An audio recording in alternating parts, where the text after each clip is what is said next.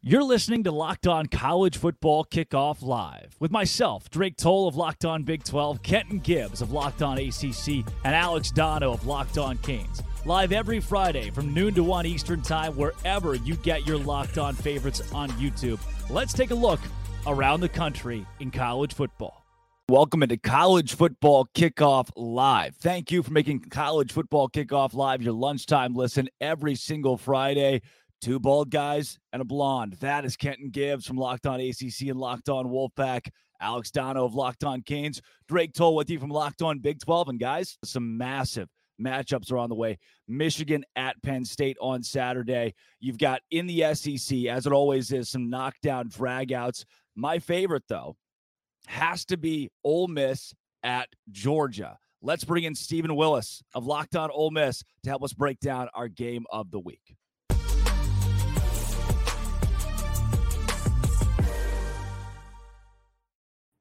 Stephen Willis of Locked On Ole Miss here with us on Locked On College Football Kickoff Live. It is a top 10 matchup, this game being played at 6 p.m., a night game in Athens. Stephen, if the Rebels are going to win it, how are they going to do it?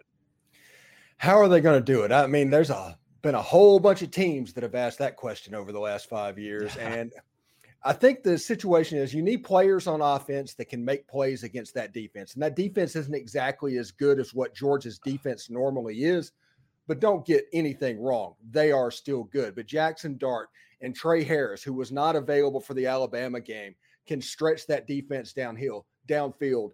Quinshon Judkins can force that. Um, Cody Schrader from Missouri went over 100 mm-hmm. yards last week. So you have the offensive firepower to be able to affect that defense.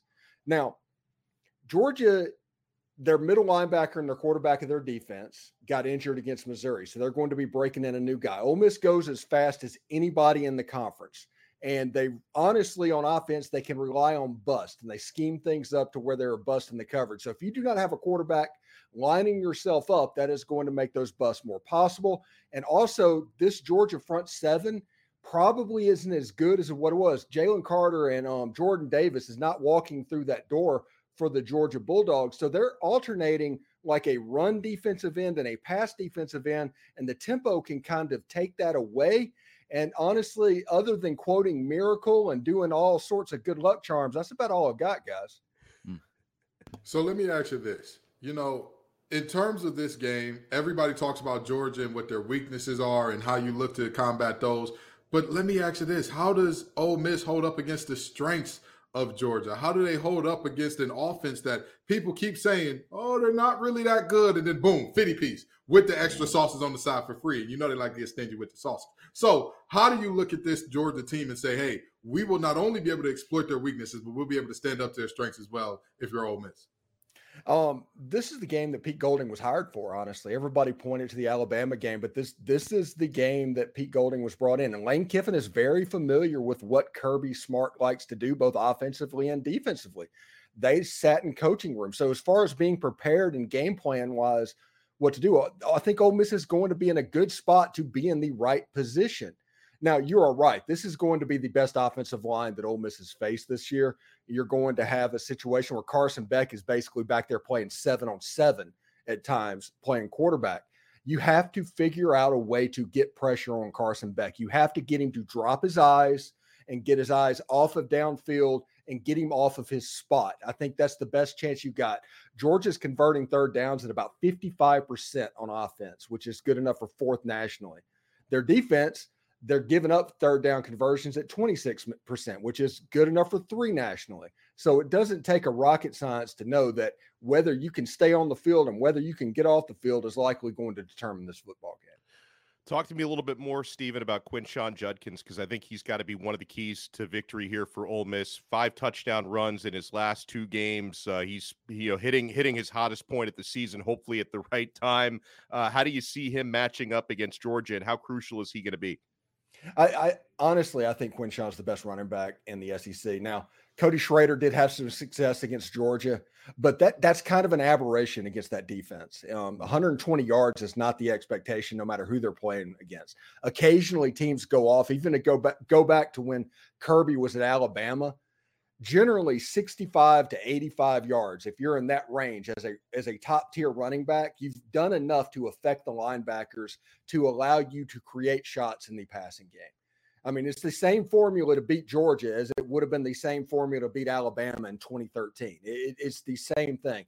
You need a mobile quarterback, you need shots downfield, and you need to be able to stick with the running game. It won't necessarily always be effective. You might see a stat line from Quinshon that's 20 carries and 85 yards and a touchdown, but yeah. Quinshon had a monumental job with this Georgia defense. And if Ole Miss can do that, I think they'll be in pretty good shape. Stephen, as you look at the SEC West, the way this will shake out for the Rebels, the the SEC championship's in God's hands now. That that's Alabama. They're likely not going to lose the rest of the way. What is the what is the overall goal then for this Ole Miss team? Honestly, um, my prediction, and i t- I've been preparing people on my show that um, 2014 TCU, that's probably about to be in the cards for Ole Miss. But I think Ole Miss's path is they beat Georgia, Georgia beats Alabama and eliminates them, so they don't become a question anymore.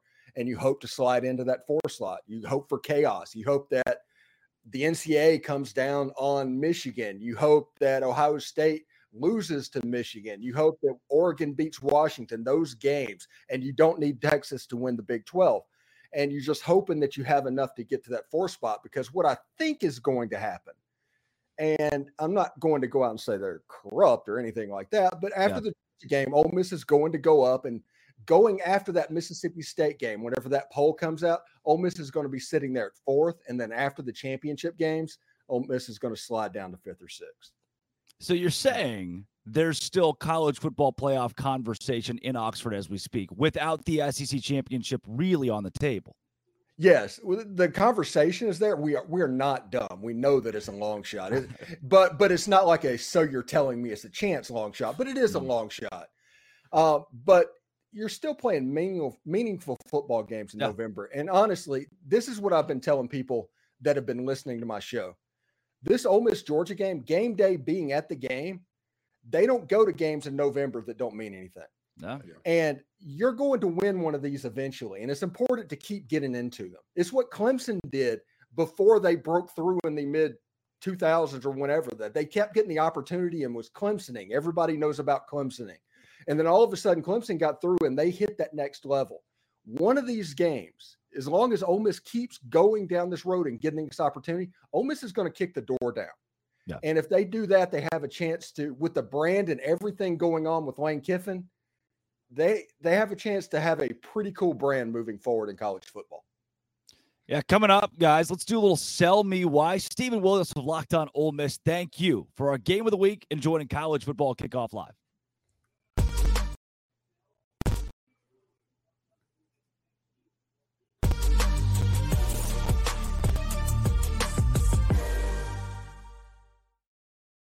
Passion, drive, and patience. What brings home the winning trophy is also what keeps your ride or die alive. eBay Motors has everything you need to maintain your vehicle and level it up to peak performance from superchargers, roof racks, exhaust kits, LED headlights, and more. Whether you're into speed, power, or style, eBay Motors has got you covered. With over 122 million parts for your number one ride or die you'll always find exactly what you're looking for. And with eBay Guaranteed Fit, your part is guaranteed to fit your ride every time of your money back. Because with eBay Motors, you're burning rubber, not cash. With all the parts you need at the prices you want, it's easy to turn your car into the MVP and bring home that win. Keep your ride or die alive at ebaymotors.com. Eligible items only, exclusions apply. eBay Guaranteed Fit only available to U.S. customers.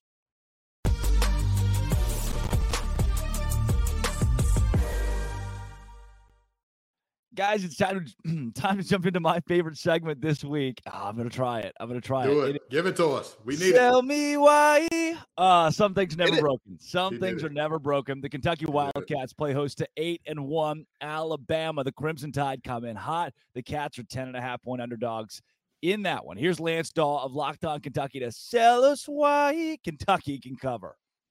Kentucky football takes on the Alabama Crimson Tide tomorrow at 11 a.m. It could be a very difficult matchup for the Wildcats, but a reason they may cover that 11 point spread is the way Liam Coen likes to run his offense. As of right now, Kentucky is one of the slowest teams in the entire country, maybe slowing the pace down and allowing running back Ray Davis to take over on the offensive side of the ball will limit possessions for the Crimson Tide and give more to Kentucky. Another reason why the Wildcats may make this one competitive and stay underneath that 11 point spread is their turnovers. Right now, they are one of the best defenses in the SEC when it comes to creating takeaways as opposed to a season ago. Maybe Jalen Milroe forces a couple of errors early in this one, and it allows UK to keep this one competitive. Yeah, never drink downstream and never bet against the Alabama Crimson Tide on a 10 point spread. That's where this one's landed at FanDuel. And guys, I, Dono, I, I just I can't. I don't think I can go against the Crimson Tide, who has been so so good lately. So I love Lance. He does a fantastic job. But this was one of those sell me wise. Let's, let's say it right here. I'm glad you no, opened with that. We know exactly where you're going. It's like I, I, I do love him. Guy, I do. He's great, great at his job. Sandwich method. Sandwich yeah, method. This, That's what we're doing. This is one of those sell me wise where I can't tell if he's trying to convince us or convince himself. Like uh-huh. they, these are the reasons why they may cover that spread. Yeah, they're not covering that spread. The Tide have hit their stride. Like this is vintage November Saban mm-hmm. Milroe, that defense, all of it, guys. Um, I, the double digit spread is is not scaring me from the Alabama side on this one. They're going to win and cover comfortably. Yeah, I can't. Not, I I feel like Alabama with Milroe has found its footing now. All the questions from that Texas game have really been put to rest. The Tennessee yeah. game was a big part of that, and since that Tennessee game, the Tide have rolled again against LSU. I'm all over Nick Saban. So here's the thing about this uh, Kentucky team for me.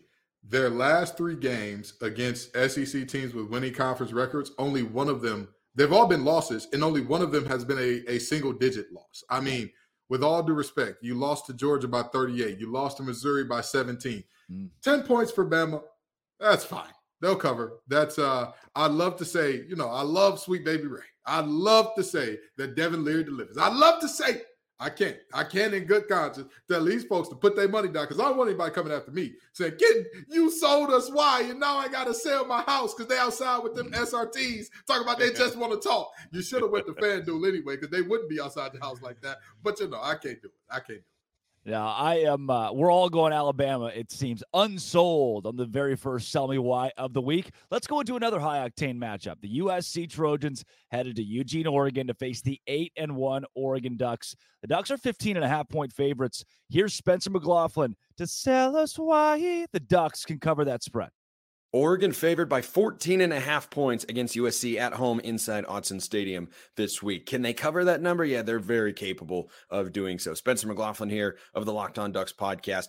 USC's defense doesn't have Alex Grinch as its defensive coordinator. That doesn't change all of the underlying issues that they've had. It's possible they play a little bit better, inspired with better play calling than they've had with Alex Grinch at the helm but they're not going to suddenly become a unit that can be the first team this year to hold Oregon under 30 points. This offense is rolling, number one scoring offense in all of college football. Bo Nix is making great decisions. Oregon runs the football very well. And Washington, a subpar running team, was able to go for over 300 yards on the ground on the road against USC last week. Bucky Irving and Jordan James are both averaging at least seven yards per carry this season the Trojans defense is going to have a difficult time stopping this Oregon offense. Even if they find a way to load the box and slow up the ground game, Bo Nix is going to be able to throw the football as he has all season long. USC's defensive struggles are why they could struggle to cover 14 and a half points.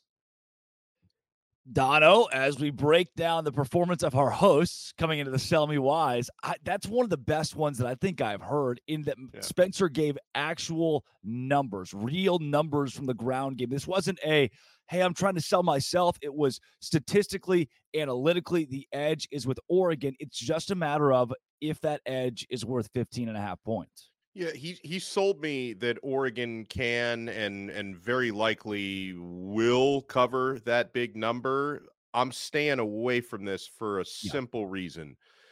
Mid-week, mid-season coaching changes, coordinators, head coaches, that just you don't always know the way a team's going to respond from that, okay? Now, for one thing, we know USC can score. They did it against Washington and, and Oregon, I think uh, obviously it, it, Washington has a head to head over Oregon, but Oregon, excellent team, excellent defense. USC can score on just about anybody. And, you know, they didn't leave Mr. Grinch around long enough to steal Christmas. They got rid of him. Uh, when your defensive coordinator gets fired, that, that that's an embarrassing thing for players. They yeah. respond typically uh, with the fire, you know, lit under their behinds with that sort of a situation. So I'm I'm staying away from it. I, I think the number's 14 and a half now. Uh, so it's it's even come down just a little bit, but I'm just going to sit this one out and enjoy the game because I think a lot of points are going to get scored. Yeah, Kenton, the players walked in on Monday and Alex Grinch was not there. A, a, coaching change in the middle of a season as somebody who played the game at the collegiate level, does that you you've seen it a few times nationally. Does it give a team an edge? These players, do they play with a different fervor? Absolutely, but I'll also say this, it's not a guarantee. This okay. thing is a big boom or bust potential type of thing. It's rare that you see a coach get fired and they're the same defense. Either they turn it up a notch or they regress a notch, which for this USC defense, I don't know how you can. I, with all due respect, I don't know how you can regress from what they've been. But this line is insane. What yeah. are we doing here? Yeah. What do we do? Uh, this is a, a actual fact about USC. They have scored 50 in more conference games than they've been held to 30. That is an actual thing. And by 30, I mean 30, anywhere 30 to 39. That this team, Caleb Williams, say what you want about him. You could say he cries too much. You could say he paints his nails. We don't like it. You could say the rumors about him wanting part ownership and all that. I believe it. I buy it, even though it's from a random blue check that knows nothing about nothing. You can say every bad thing in the world about Caleb Williams. But you know what you can't say about the young man? That he doesn't throw touchdowns that he doesn't throw dots, that he's not a magician when things break down, that he's not going to lead this offense to at least, and I mean at least 35 points. With that being said, I'm not buying this line at all. Not doing it. Mm.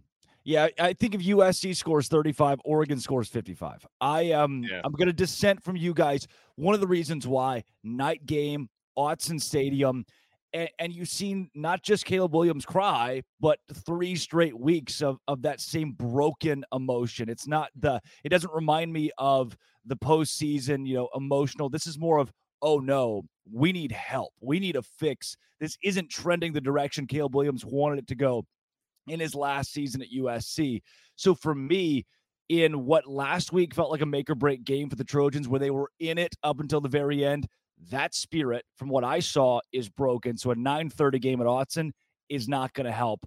I'll go ahead and put it down. I'll take, I'm sold. Spencer McLaughlin sold me with the ground game as well.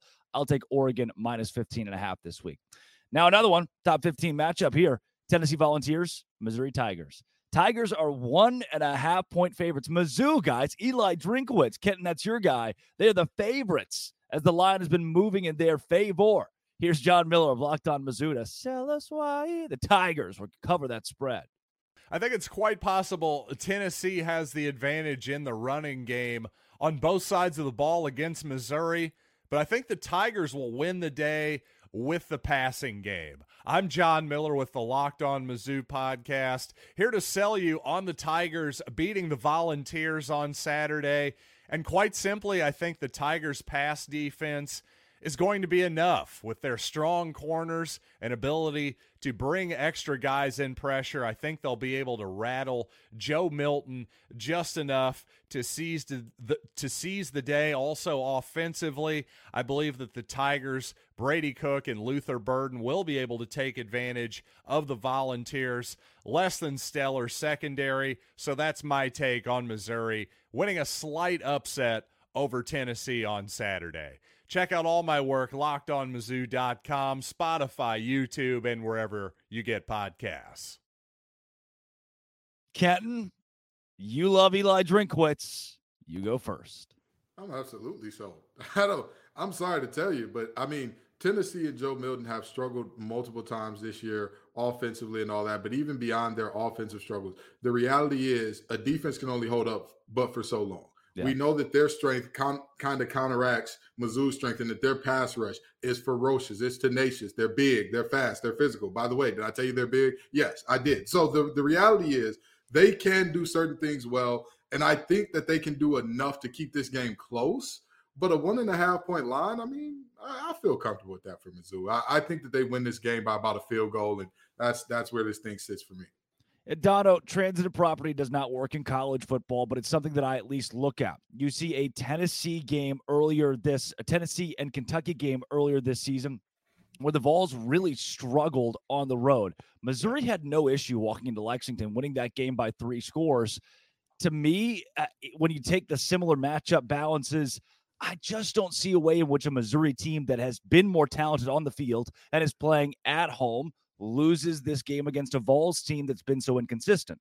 Yeah, I mean, th- this is basically a pick 'em in terms of the betting odds. When you're you're talking about 1.53 is usually the magic number for me, where I really have to think. In this case, um, I, I think the better team is at home. Being Yeah. at home, it's going to help out the better team. I'm going with Mizzou. Like, I guess what they would have to watch out for here, and I think they are equipped, of course, to get a comeback if they need it. But can you limit Tennessee in the first quarter? Because Tennessee's superpower this year has been outscoring opponents 89 to 29 in the first quarters this year. So that, that that's another path to victory for Mizzou. Slow them down, keep the game tied in the first quarter or have a slight lead. You should be able to roll the rest of the way. I don't think they're going to win by much, but maybe a 3 to 7 point win in Mizzou's favor is the way I go here. Kenton, I'm a firm believer that any sort of morale boost or, or moral victory doesn't exist in November. By this point of the season, we're not learning who we are as a team and trying to secure moral victories. You got to win it on the field. And Missouri didn't do that against Georgia, but I'll give them the benefit of the doubt here. They played the number one team in the country, number two, I guess, to a tight one, 30 to 21. Is there momentum for at least a program like Missouri, who's not usually at the forefront of college football, to be taken from that game into the matchup with Tennessee? I mean, I think the big thing for Mizzou is the fact that not only were they close in that game, but they've won other big games this year. They went into that Kentucky game. Who believed in them? Who mm-hmm. said, "Hey, this is a Missouri team that not only will they win outright, they You will did. dominate." That was You you. know, I mean, Hey, I you remember know, that. Good No, but but very seriously, I was on a very lonely island there. You know what I mean? Yeah, and and yeah. you look at this Missouri team, and they've shown up and shown out time and time again and played better than what people expect from them. You look at them against the Kansas in Kansas State earlier this year. They're no longer at the point of moral victory, but they had enough actual victories to have some confidence, to have some pride about themselves. You know, when you're on that streak where every everything you do just goes right, you're doing great at work, everything at home is going great, every meal that you make tastes amazing, every woman that you look at is all of a sudden wanting to throw themselves out. You know that streak. That's what Missouri is feeling. Even if you got a little flat in your tire, you're still on that high. That game to me was a flat in the tire. They got that thing changed and they'll keep it rolling here. Well, guys, we've got hot seats, we've got Nittany Lions, we've got all kind of stuff coming up over the course of the rest of the show, including our best bets and picks for this week's college football slate. But first, let's pitch it to Dono.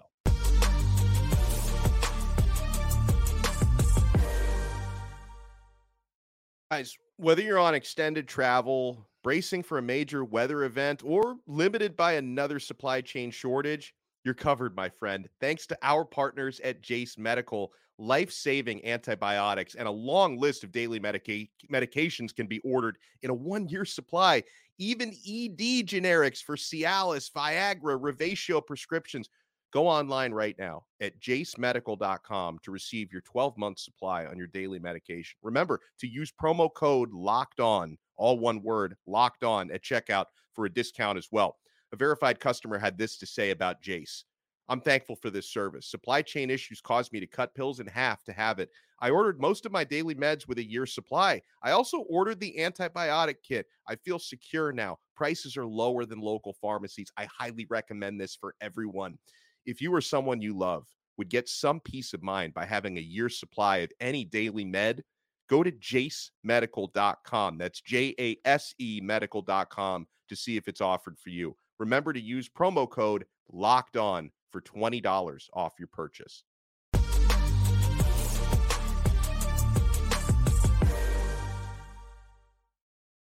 It's boom or bust time. Kenton Gibbs. I, I'll tell you this. I'll tell you this. I have both a boom and a bust this week. I'm feeling hot in this segment, but to level myself, Kenton, let's start with you. Do you go boom? Do you go bust? Do you go both? What are you feeling? I'm going to start off with bust, and I'm going to start off with all the other Big Ten teams not mm-hmm. named Michigan or Ohio State or Penn State. All of you should be ashamed of yourselves, each and every one of you. Whatever talk you all needed to have, you needed to have it with Michigan in the room. And now, after ducking your tails and saying, "Oh, hey, um, we'd like to have a call, but uh, Jim, can you uh, hop off the call so we can speak freely?" You're grown men. All of you are making seven figures plus. You can't look another man in the eye and say you cheated us. You cheated us, and you deserve to be gone. Cowardly, cowardice at its highest order. And then I want to throw a little bit of bust on the uh, Big Ten conference in and of itself in terms right. of their handling of this situation. But I'm mainly looking at those teams because I don't believe that Ryan Day, or James Franklin would be in that group. But if they are in that group as well, that were like, hey, uh, Jim, could you leave, please, so we could talk about you uh, very politely? Then they belong there too. But the reality is very much so bust for that group. Terrible. Dono, Kenton just had 14 busts, by the way. Uh, good luck topping that. Well, I'll give you a boom first and then a bust. And I'm actually going to stay in uh, in Kenton's wheelhouse in the ACC for both of these. I give a boom to Clemson. A lot, and I know we've said a, a lot of nasty and a lot of deserved, you know, not so nice things about Dabo Swinney. no. The thing is, man, Dabo, he coached with his hair on fire last week and they upset Notre Dame. Like, you know, they they looked like they were in a spiral, the Clemson Tigers. They they can had we, their signature also, performance of the season. A little bit of credit to Tyler. I mean, if that call doesn't happen, Dabo doesn't yeah. have the emotional moment where he's on the ground post game crying. Yeah, yeah, uh, I a lot of credit to that phone call for giving Clemson the win this week. Yeah, T- Tyler from uh, Spartanburg. yeah, Spartanburg up a thousand. You know what? He should be the boom, not Dabo. Tyler yes, from exactly. Tyler, you got Tyler. the boom, baby. He's the boom. But I wanted to point that out because I, have been very critical of Clemson and Dabo all year. That was impressive. Uh, my bust goes to the team that I cover. Now, I I want to I want to congratulate Kenton Gibbs' uh, North Carolina State Wolfpack. Is you know they had to win the game for Miami to lose it, and they earned it. But at the same time, when you lose a game with a starting quarterback who literally can no longer throw. Like it's the, the, the, fall from grace for Tyler Van Dyke, who's completely lost his confidence and completely lost the plot. Yeah. And, you know, everyone's wanting Miami's got Florida State this week and they're two touchdown underdogs. And everybody's wondering, is there going to be a quarterback change? Should there be a quarterback change? Because your backup is a true freshman. But Tyler Van Dyke, guys, in his last four starts, the Miami starting quarterback has thrown 10 interceptions in his last four starts. He's thrown 11 INTs on the season, which is the most of any Power Five quarterback. Um, it and not all the blame, most of the blame, but not all the blame goes to him because I think Miami's mm-hmm. offensive coordinator can do a much better job. He's also the quarterback's coach. Shannon Dawson can prepare him better for these situations, can try to scheme around these issues a little bit. But you know, Miami puts up six points against NC State last week. That was that was a massive bust for me. Yeah. Guys, I, I told you I'm excited for the segment today because I'm going to start in the Big 12 where I camp out.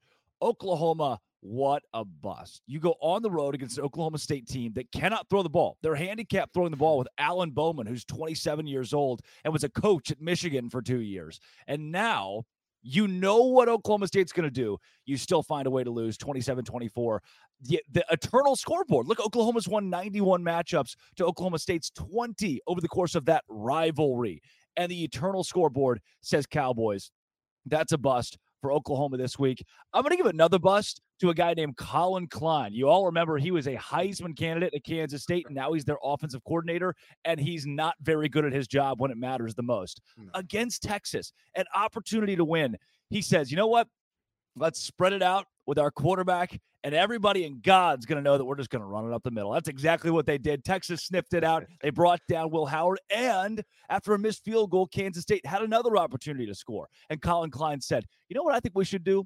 Let's put one wide receiver in the end zone on a pass play and just hope it works. That's right. One wide receiver, four defenders, and it didn't work. Will Howard was brought down in Kansas State loses to Texas because of two crunch time poor play calls. Collin Klein, you're a bust. How about Notre Dame? I got some fervor, some passion this week. Notre it. Dame, you're a yeah. bust. Dude, you came into the season saying the same damn thing you say every year. Oh, this is our year. We got Sam Hartman. This is a different Notre Dame team. We're going to go after the Ohio State game. Oh, that's just a fluke. We should have won the game. Oh, we had 10 guys in the field. We'll fix it next week. You didn't fix anything anything. You've been a disappointment as you usually are. You lose the big games. You try to prove to college football that it wasn't like that anymore. Under a new head coach, you're going to be different. You're going to be able to win the big one, and you just can't. Seven and three with Sam Hartman and this team. To me, it's the best team Notre Dame has had. Maybe in five or six years, it's the best team Notre Dame's had since they were. I mean, they've been on the doorstep of the college football playoff, and they they just can't win the games that matter. They haven't been able to do it for decades. Why should I? Why should I ever trust Notre Dame. I, I, sh- I shan't. I shan't. Ken, uh talk, give, give it to me. I'm They, they you- Kenton's prediction. I feel terrible for Kenton. His preseason prediction, it's up in flames. Listen, I'm I'm okay with that because you know what? I I live with that because there is a worse bust than anybody has named yet. There is one, a bust above all bust, a bust that is so disgusting. This man is going to get ran out of one of the worst states in America. Scott Satterfield. Come on down, brother. No, it. Come on down. Yep. Not Stop only picking on first year head coaches in the Big 12. What are we not doing? only not only has Scott Satterfield been terrible for Cincinnati, but talk about first year head coaches. Hey Donno, who's his replacement? Who's who's his replacement down in Louisville? Is Oh. That Brohm. uh, uh, Brohm's Jeff doing Brohm. an awesome job. now? yeah. Now wait a minute. Now he could barely get that team to seven, eight wins, and Jeff Yeah. Brohm, I believe, I Yep. believe he just all in all but clinched the ACC championship game. All, all but one. statistically, Yeah. one. I believe Yeah, UNC one. has a shot still technically, but I, I don't see um, Louisville losing to Miami and UNC winning out. I just don't see that happening. So, uh, for all intents and purposes, not only are you the problem at your new place, we also found out that you were the toxic one at your old place. Yeah. Oh my God, I can't believe on Locked On ACC. we Now fired Louisville up. the Fighting Scott. I'm Satterfield. fired up. That I is love it. Fired up. disappointing.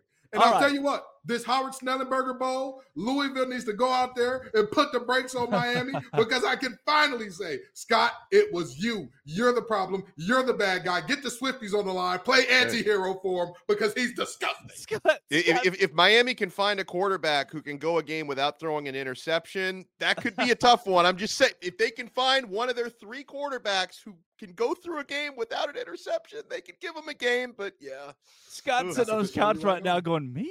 What are they, why- why are they talking of the Cincinnati head coach in year one? And he's our bust this week. I, I love how passionate he's he's probably he's probably tuning in to just in case we have any breaking news like Yeah. on Michigan, and he's like, ah, these I'm catching strays here. Me? They're talking about Yeah. me? He thought he could avoid it. You cannot. Uh, to end on a positive note, before we get into our second game of the week, college football playoff contender still possibly could be UPenn State. Before we get into that, I do want to end on a positive note with Arizona. Oh, Jedd Fisch, man. Four Yeah. and two in the Pac 12. They didn't just beat UCLA, they pounded UCLA. They've gotten to six and three. They are now bowl eligible. They have had I- don't want to say a gauntlet of a season. That, that's weird to say in the Pac 12, but that conference has been so improved that it's even more impressive what Arizona has done this year. I think their trajectory going into the Big 12 is they'll finish on the top half of a 16 team conference next year, which says a lot about a school that was the doormat of the Pac 12 for a long time. A wild turnaround for Jedd Fisch and Company. They are on their way up in at a rocket's pace. But guys, it's that time. Here we go. Zach Seyko, locked on Nittany Lions. They've got a big game this week. Let's talk about it.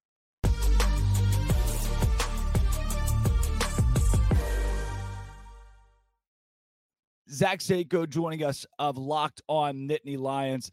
Zach, coming up this week against the Sign Stealers. What are the odds? What are the odds that Penn State pulls it off?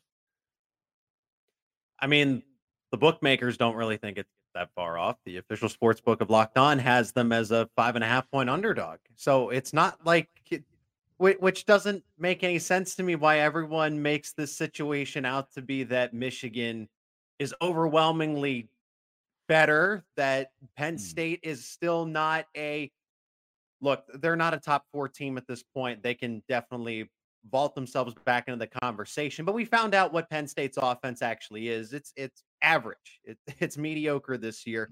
Yes, there's a lot of talent at quarterback, but Drew Allar's still only a first year starter. But they also went up against a Buckeyes defense that, unlike USC, figured out its problems. Jim Knowles is a good defensive coordinator. Alex Grinch is obviously well unemployed for Penn State. They lost to the number one team in the country by eight points on the road in Drew Allar's first big game, a true big game environment. Illinois was never Yeah. going to prepare him for that. Northwestern was going to never re- prepare him for that. It was also a homecoming. Allar's from the state of Ohio. The entire state of Ohio was watching, family and friends. So now when you think back to it, that was not an ideal situation for that Penn State team in general. They got a reality check, a much needed one by a good, a, a great team, a college football playoff contender. That humbles them to be a little more businesslike going back home to Beaver Stadium against Michigan. Now, I, I want to say this, Seyko, because last time you sold me. I was with you. I was there, and they let I me down. sold too. They let me down. That offense let me down a little bit. But now Mhm. coming back, and we're talking about a Michigan team that has not allowed more than 13 points all season. And granted, granted, they have not seen an offense with the talent that Penn State has. But what is it that's telling you, hey, not only can we put up more than 13, but we can also do enough to stop Michigan and, and that juggernaut that they've been, sign stealing, or you know, whether it's natural, it doesn't matter. That's what they've been. What is telling you, hey, we can honestly get this one done? I mean, it's not about the offense. Uh, Yes, the offense needs to do its job, but that's what the identity of this Penn State team is. Like a Michigan, like an Ohio State this year, because this is not this uh, your CJ Stroud, your Justin Fields type of offenses. Ohio State, Michigan, and Penn State have resolved to this identity of, hey, let's play some elite defense, not turn the football over, because Penn State's been really good at that. One interception, one fumble. Drew Allar's got a 20 touchdown to one interception ratio in his first year of starting. Now, Penn State doesn't exactly have a cupcake schedule like a Michigan does, but they played West Virginia. They did play Ohio State and Penn State, and Penn State put up a 50 bomb against a Maryland team that we thought was better. Okay, I still think the Terrapins are fairly respectable. They did that on the they did that on the road. It's about the defense. It's not about the offense. The offense just needs to play a, ke- a clean uh, game of football, be able to convert on third down. Penn State also didn't have all of its guys available in that game, which restricted some offensive play calling. This time they do. They're in Beaver Stadium. So it's more about the defense. You have the number one and the number two defenses analytically in this game. So it's not on Drew Allar necessarily. Penn State's getting Chop Robinson back. Penn State's getting Amin Vanover back. Those guys were missed for a majority of the game against Ohio State. Can you predict if they're going to be fully available in this one because of circumstances, right? They were hurt on fluke plays.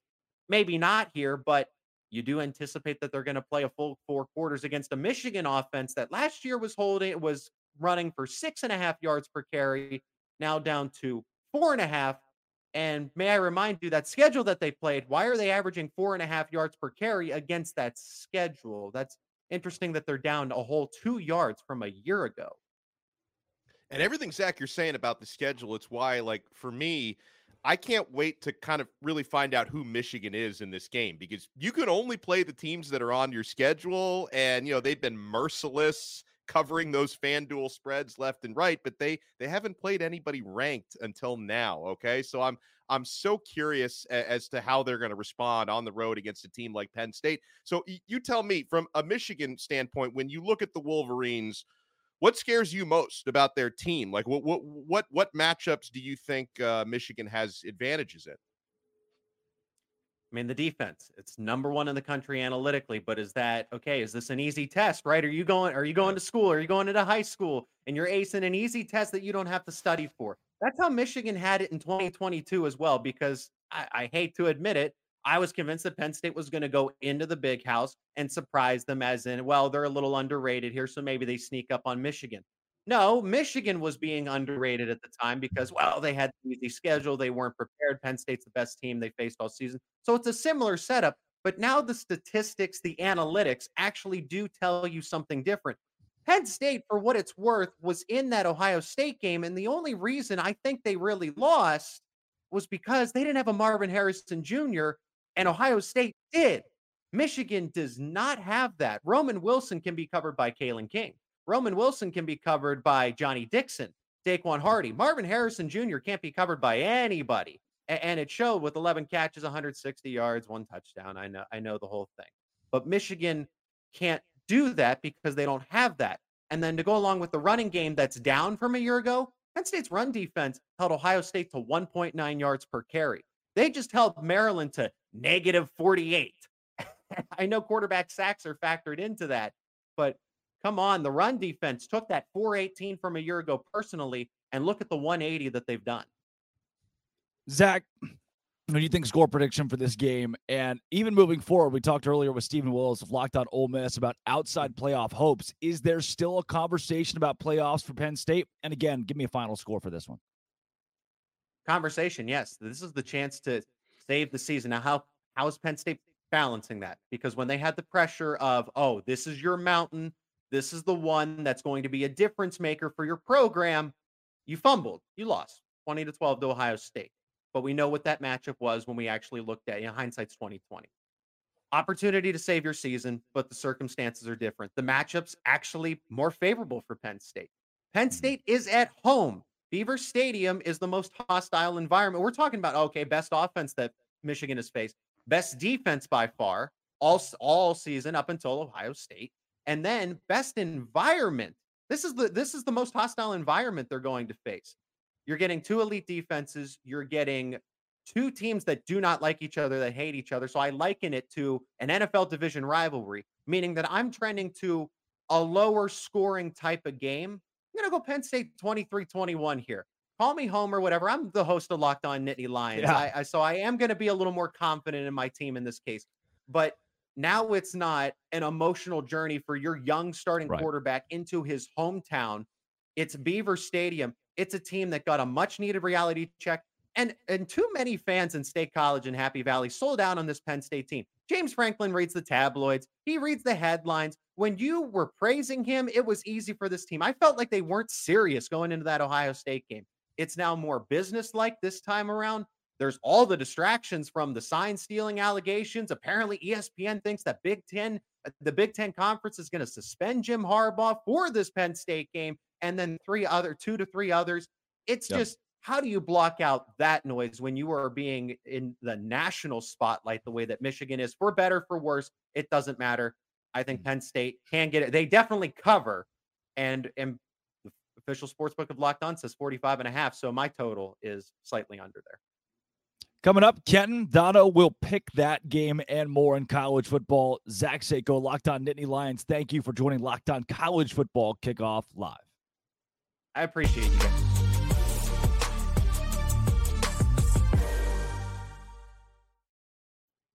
Guys, passion, drive, and patience. What brings home the winning trophy is also what keeps your ride or die alive. eBay Motors has everything you need to maintain your vehicle and level it up to peak performance, my friends. I love eBay Motors so much, guys. eBay Motors, uh, you could get superchargers, roof racks, exhaust kits, LED headlights, and more. Whether you're into speed, power, or style, eBay Motors has you covered.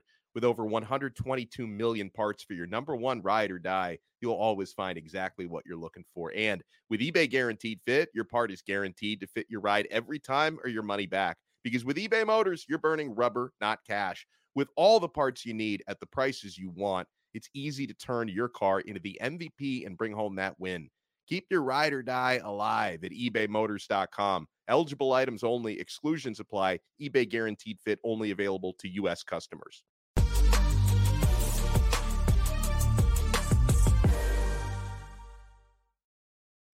All right, guys, let's pick some of the biggest games this week in college football. I- I, do want to throw a nugget in here for those that are listening live. Still no update on Michigan and where that situation will go. Though I think honorable mention for the greatest tweet of all time, because we, we do know now that Jim Harbaugh is on the plane. He is going to Happy Valley. Honorable mention, greatest tweet of all time. Jim Harbaugh is racing through the airport. Tony Petitti runs after him, grabs a man in a Michigan hat, turns around. It's not Harbaugh. He's on a different plane.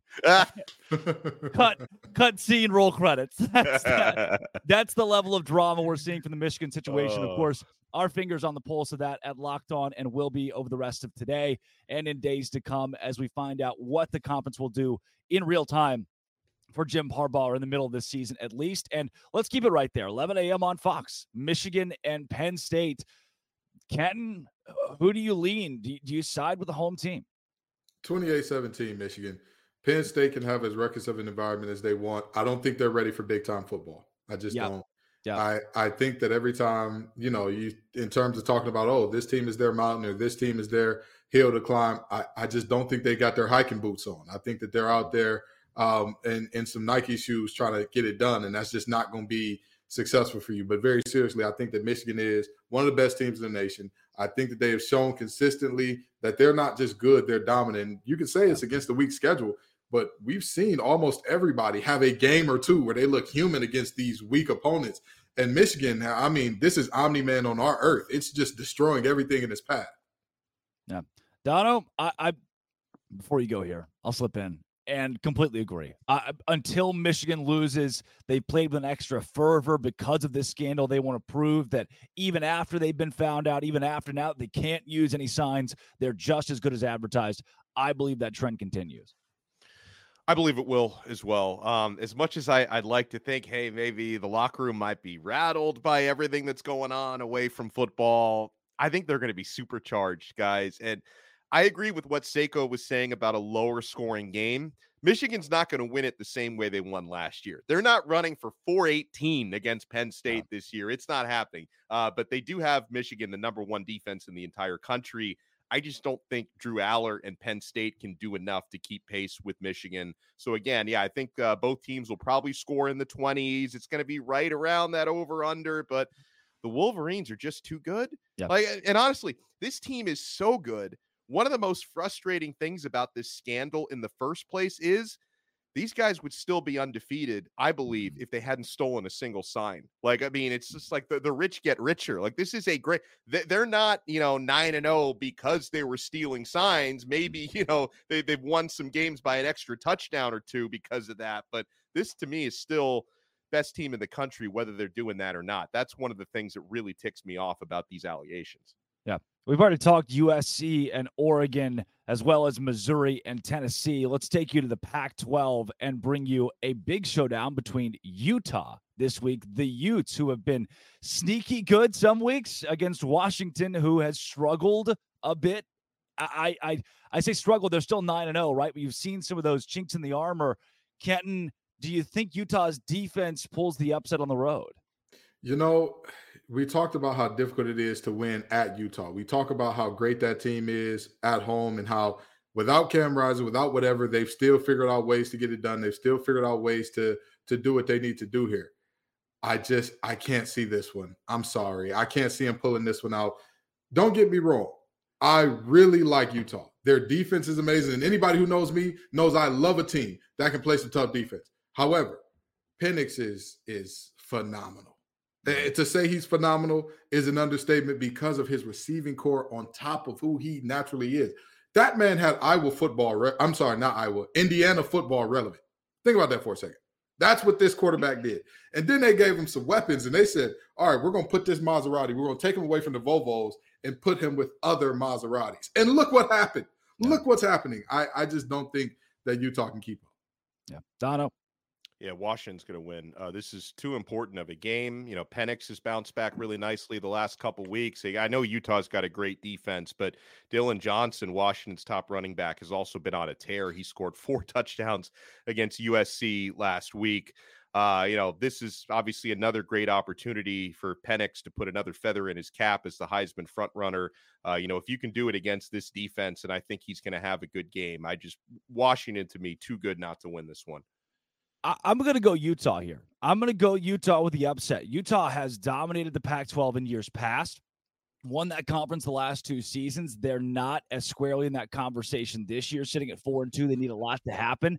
I think it happens this week. We've been talking about how bad that offense is. Six points against Oregon. They put up 55 on Arizona State. Now, Arizona State's not good, but you finally saw that offense click. Washington gave up 42 to USC. 33 to Stanford. They beat Arizona State 15 to 7 in an ugly ball game.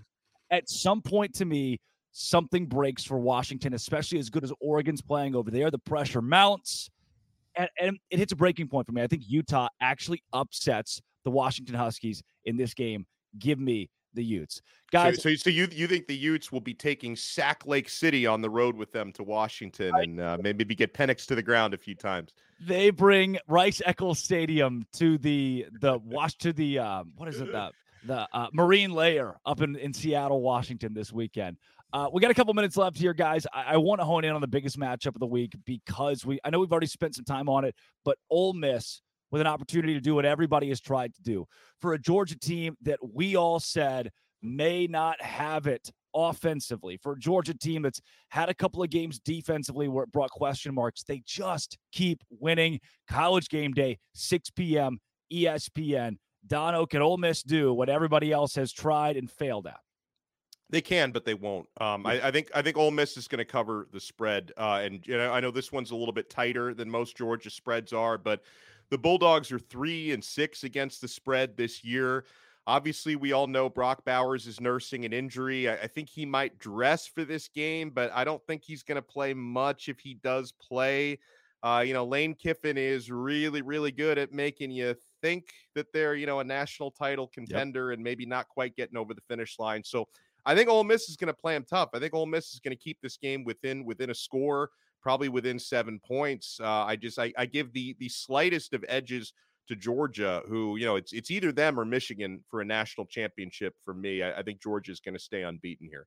Ken, I, I, don't think I can give the slightest of edges to Georgia. I, I'll give the whole edge to the mm-hmm. dogs this week. I'm now they've convinced me. I'm now in the camp of look. It may look ugly some weeks, but no matter what, they just win, and I can't doubt them until that's proven otherwise. In in the words of the great uh, DJ Khaled and, and T Pain, all they do is win, win, win, no matter what, and and that's that's a problem. They need to lose this game, but they won't.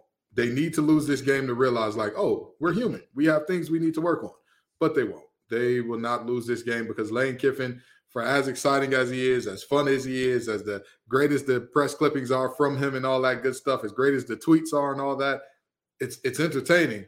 It's not of substance. This team is a good team. I think they're a very good team. I don't think that they're at the level of beating a Georgia at this point. However, continuing to win is going to make Georgia's jaw a little soft. It's going to make them a little, little, little more susceptible to a loss in the playoff than they would if they were coming in as a one-loss team that's had to dominate everybody after this. then do you think that makes Georgia susceptible to a loss to Alabama in the SEC championship? Is that where you see the dogs falling first? Absolutely. That could potentially be a game where they do it, depending on how Alabama plays out the rest of their season. That could potentially be a game where they do it. And um, at the end of the day, I, I look at this Georgia team and I say, there's going to be a sense and a feeling that we're in no matter what at a certain mm-hmm. point, because that's going to be the truth and the reality. If they lose to Alabama in the conference championship game, congratulations. We just got another two SEC team playoff woo. But like they're not gonna be out. That feeling, you can try as hard as you want to keep it from 18 to 22 year olds. You're not gonna. There's a lot of things you try to keep it from 18 to 22 year old. They'll get into it anyway, and that complacency is one of them. So uh, I, I think that this team, while they should lose, it, they need to in order to tighten up. They won't. They'll just keep rolling. The desk loves the dogs. All of us taking Georgia, myself taking them with the spread as well. That is Kenton Gibbs of Locked On ACC and Locked On Wolfpack. That's Alex Donno of Locked On Canes, Drake Toll of Locked On Big 12. Hey, thank you for what's the little point thing you're doing over there, man? I was, was that a yawn that you, you gave? I, no, you, you normally point at us when you say our name, so I was returning the love. I reciprocate, you know. There you go. You made it through as the Marlboro man today, so oh you need some love. Gosh, okay? man, those I've been smoking twelve packs since I was eight years old. I'm Drake Toll. Hey, some people get sick. Some, uh, so that I've been smoking for five years. Is that what you're saying? Since I was yeah. eight years old. yeah, since you were eight years old, man. That Thank five you. years is a tough five. Thank you guys for making Locked On College Football Kickoff Live your lunchtime listen every Friday. Look, we'll be back next Friday with some Michigan news. Hopefully, this has been and always will be Locked On College Football Kickoff Live.